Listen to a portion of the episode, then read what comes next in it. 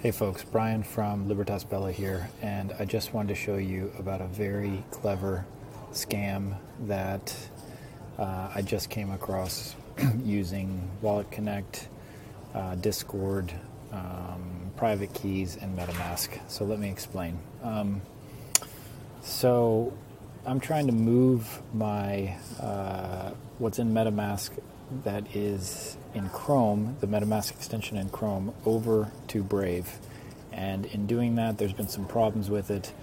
Um, so I posted in the Discord uh, channel or chat for ConsenSys, which is the company behind MetaMask, asking them about how to port this data. Okay, and I'll show that to you. Give me one second. So I post in here. Um, And, you know, I'm fairly technically savvy, so I'd read about they have a a backup service called three box.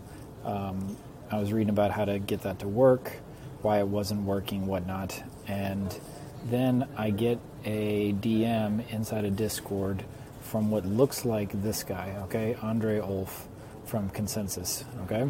Now, um, so he messages me here. Um, And he says, hey, this is the mod. We're sorry about your inconvenience. A bit of broken English, whatever. Um, but what's interesting is he sends me a link to supposedly fix this. And that link takes me here, wallects connects dot com, okay? And then it asks, all right, cool, so connect with MetaMask. And then, of course, the very first thing they want to know is they want you to import your... Um, they want you to import your MetaMask wallet with your private key phrase. And when you give that out, they can take all the funds that are in your wallet just like that. Um, and so I am somewhat aware of this. I had a friend have something like this happen. And I looked at this and I was like, this guy's a scammer. So, of course, first thing he does is he deletes the message in here because I blocked him. Um, And then he deletes, he delete, delete, deleted the U R L that he was sharing. But what's really clever in here is that when you click on him, so his name is number zero six one two, okay? And you wouldn't know that unless you actually click on the username to see it. And then if you go back over here to, um, to ConsenSys and you look, this is zero zero nine three, not zero six one two. Um, and...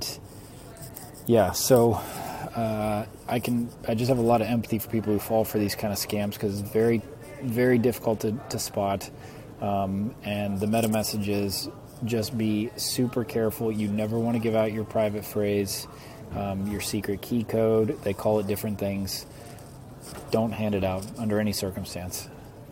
That's the keys of the kingdom, literally and proverbially, and inside of Discord when you're dealing with these gaps of technical expertise and people who are very good at running these kind of scams, it's very easy to fall for them. So word to the wise, beware of this.